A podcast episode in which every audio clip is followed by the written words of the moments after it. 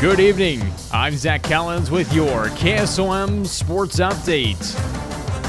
SWAT is headed to the IGHSAU Girls State Wrestling Tournament in Coralville, with six girls qualifying after a team second place finish on Saturday at the regional tournament with 203 points. Head coach Tiffany South was more than proud of what her girls accomplished on the mats, even if they may not have finished in the top four. These girls gave it their all. It was a long day, but I could not have asked my girls to perform better. Like they went out and gave it their all, and it was really awesome to watch them because we went into the tournament with a no regret attitude. Like we like leave it on the mat. We want you to go out, have fun, soak it up. You know, we've given you everything that you need, and so now just do what you need to do. And and I really think that they left it all out on the mat. That I there wasn't a single wrestler that I thought was off their game. I thought they were all just did a fantastic job. And let's take a look at the six wrestlers that will be in the state finals in Coralville with their finishes from last week on Saturday. Jazz Christensen at 100 finished in second. Mia South at 140 finished in third. Stella Beatty in 155 in fourth. Grace Britton at 170 in second. Ellen Gerlach at 190 in second. And Haley Armstrong at 235 in fourth place.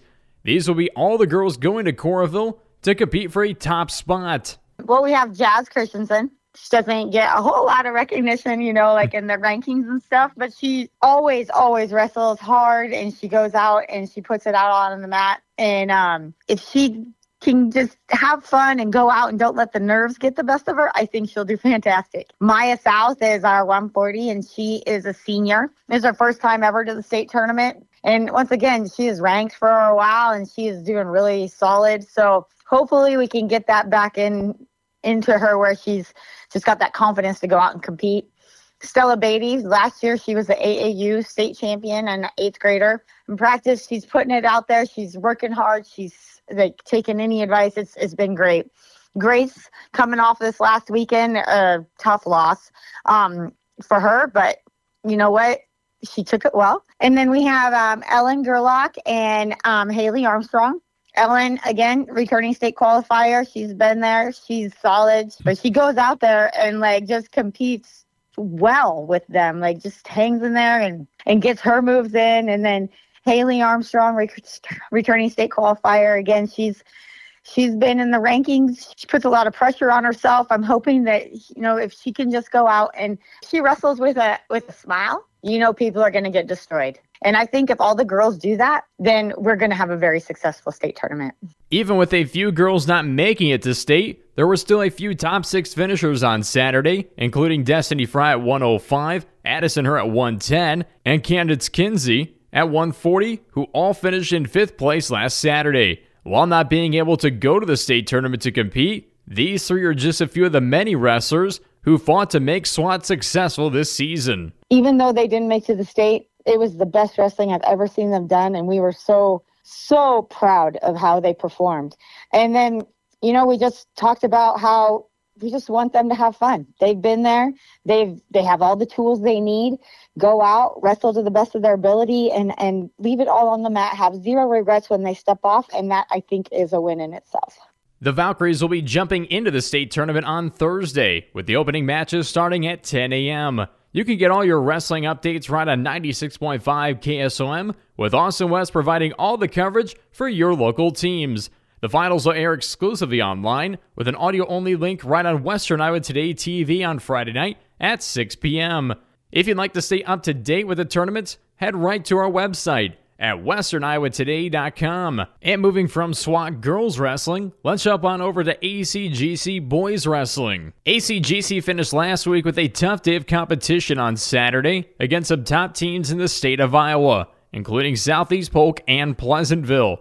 The Chargers had a few place finishers, with Peyton Jacoby at 285 finishing second, Tegan Slayball at 120 in third, and Gavin Sloss at 126 in sixth. Head coach Lane Romohart liked to see some different challenges and teams along the way to prepare for a tough road ahead.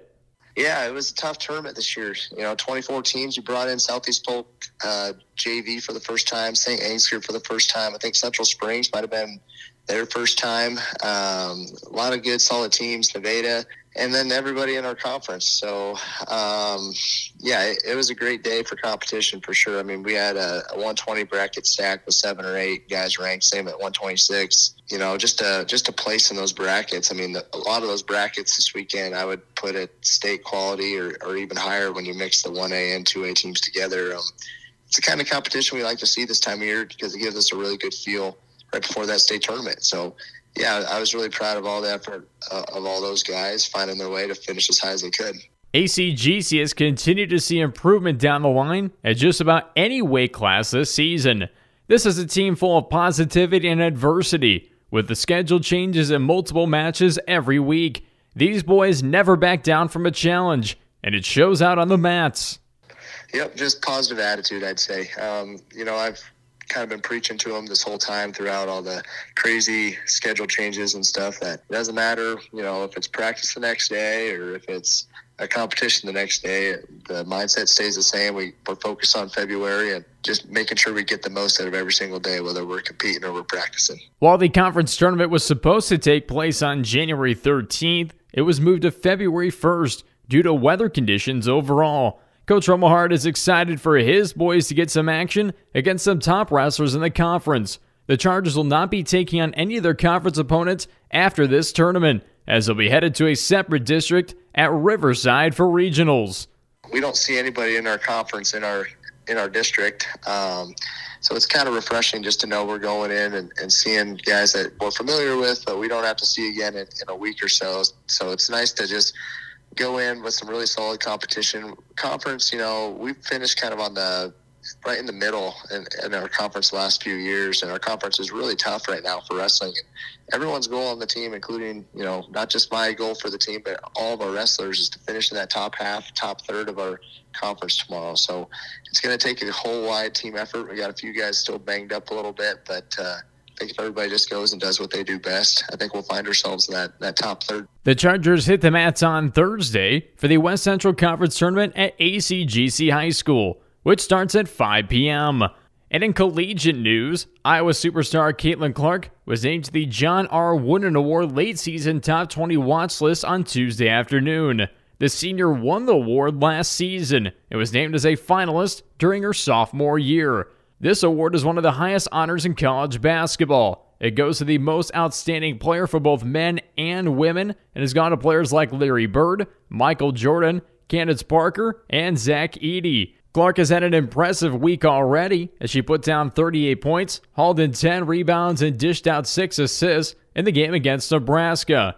She's the first player ever in college basketball to put down 3,000 plus points, 900 plus assists, and 800 plus rebounds. The Hawkeyes and Caitlin will return back to action tonight when they take on Northwestern at 7 p.m. And speaking of awards, Drake's Tucker DeVries has been named as one of the 10 candidates listed to the 2024 Julius Erving Award. DeVries is the only athlete in the Missouri Valley Conference to be named as a candidate on the list. The Bulldog has been one of the top scorers in the Valley this season, ranking second and is 23rd in the nation. As a Waukee native is averaging 20.5 points, 5.4 rebounds, 3.8 assists, and 1.6 steals this season. DeVries and the Bulldogs will be taking on Valparaiso tonight at home with the opening tip off at 7 p.m. And after a long wait, Iowa has officially named Tim Lester as their new offensive coordinator for the Hawkeyes. The announcement was made today by head coach Kirk Ferentz. Lester brings 22 years of football experience with him to the University of Iowa, including the most recent stint with the Green Bay Packers as a senior analyst.